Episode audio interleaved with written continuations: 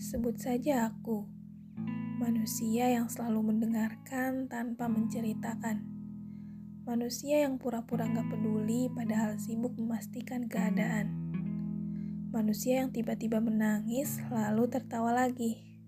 Manusia yang dapat dengan sekejap tertidur lalu bangun seperti tidur berhari-hari.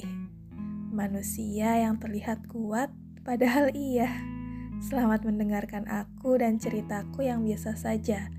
Semoga siapa pun kamu dapat menikmatinya.